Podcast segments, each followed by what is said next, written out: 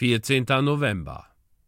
Und alles übrige Volk hörte auf die Stimme des Herrn, ihres Gottes, und auf die Worte des Propheten Haggai. Haggai Kapitel 1, Vers 12. Durch den Mund des Propheten Haggai ließ der Herr ernste Strafworte verkündigen, und das Volk erwachte.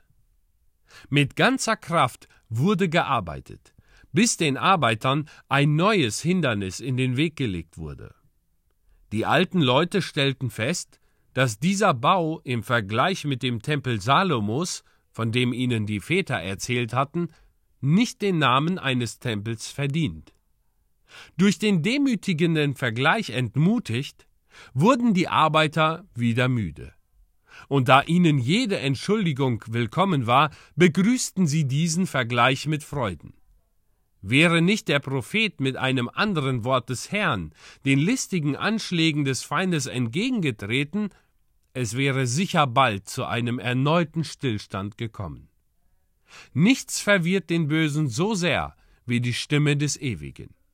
Zweimal wird dem Volk zugerufen, ich bin mit euch. Die jetzige Zeit ist in mancher Hinsicht der Zeit Haggais ähnlich.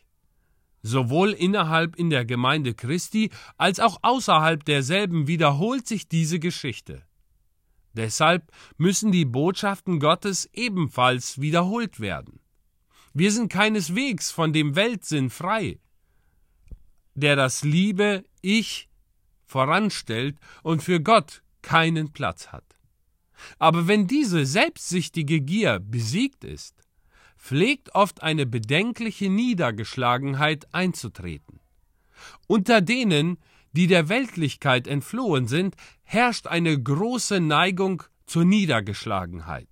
Und man arbeitet nachlässig, wie für eine Sache, die allem Anschein nach misslingen wird. Dieses Übel muss korrigiert werden.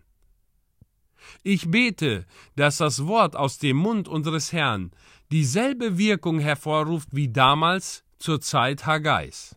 Mögen schwache Herzen ermutigt und schlaftrunkene Seelen erweckt werden, wenn wir den Herrn sagen hören, Mein Geist bleibt in eurer Mitte, fürchtet euch nicht.